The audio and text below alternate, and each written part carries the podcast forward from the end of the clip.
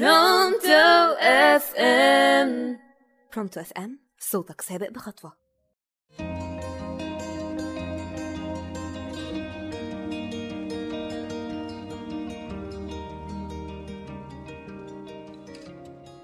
يا مساء الجمال على مستمعي راديو برونتو FM معاكم ريهام شطا ورابع حلقة من حلقات برنامج قرمزي فاتح. النهاردة هكلمكم عن ظاهرة بدأت تحصل وبتتكرر كتير الفترة دي وهي أنا هسيب الشغل. بقينا نسمع كتير الجملة دي. وفي ناس بتقول أنا مش قادر أكمل. أنا تعبت. أنا عاوز أغير وأعمل كارير شيفت وفي المقابل تلاقي اللي يرد على كل ده ويقولك يا ابني بلاش دلع. طب اصبر شوية. ما كل الشغلانات زي بعضها. أنت هتتبطر على النعمة؟ هو يعني بالساهل تلاقي غيرها؟ وفي النهاية أنت بتكون محتار. وفعلا مش عارف. هل تكمل؟ ولا معاك حق ولازم تسيب الشغل؟ على أساس إيه تعرف إذا كنت بتتدلع ولا لأ؟ قبل أي حاجة لازم تفكر أنت ليه بتشتغل في المكان ده؟ والأسباب هنا كتير مثلا عشان مرتبها كويس أو عشان تاخد خبرة أو مجالها كويس وممكن تتطور فيه. ده غير إن ممكن يكون الجو العام في المكان مريح أو المكان نفسه قريب من بيتك أو أي سبب تاني. يبقى طول ما أنت شغال ومتوافر السبب اللي خلاك تبدأ في الشغل كمل. كمل طول ما أنت مرتاح. وبتاخد كل اللي أنت عاوزه. بس ما تنساش وأنت شغال إنك تعمل اللي عليك. يعني إيه الكلام ده؟ يعني لازم تتقي ربنا في شغلك تشتغل بجد وبذمة.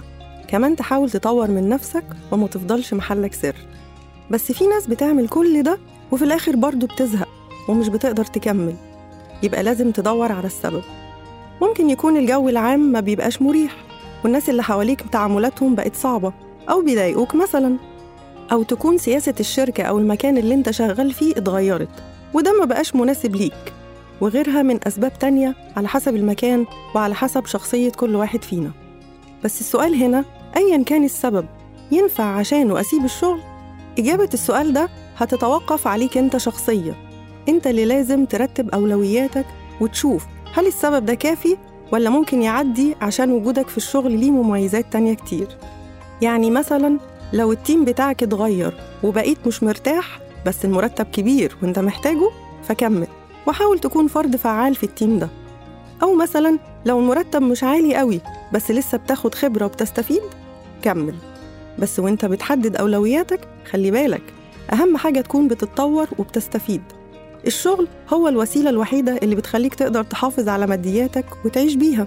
يعني لو شغال في شركة أو عند حد حاول على قد ما تقدر توفر جزء من مرتبك وتحوش للزمن لأن ده في المستقبل بيديك مساحة إنك ممكن تغير الشغل أو إنك تعمل مشروعك الخاص.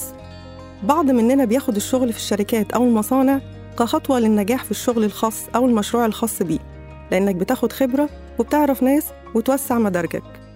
فكرة إن الأحسن أفضل أشتغل عند حد ولا الأفضل إني أعمل مشروع دي متوقفة عليك أنت شخصيا والاتنين صح. وعلى حسب قدرات كل فرد مننا. المهم تستفيد وتفيد في الحالتين. يعني لو شغلك على قد يومك فالأفضل تغيره وتطوره عشان تعرف تأمن نفسك ماديا. ولو تعرف تعمل مشروعك فده هيكون أفضل كتير. بس برضه على حسب قدرات وإمكانيات كل فرد. وفي النهاية إحنا بنعمل اللي علينا والأرزاق بإيد ربنا. ربنا سبحانه وتعالى قال وقل اعملوا فسيرى الله عملكم ورسوله والمؤمنون. صدق الله العظيم. وبكده تكون خلصت حلقتنا من قرمزي فاتح. كانت معاكم ريهام شاطة وراديو برونتو اف ام.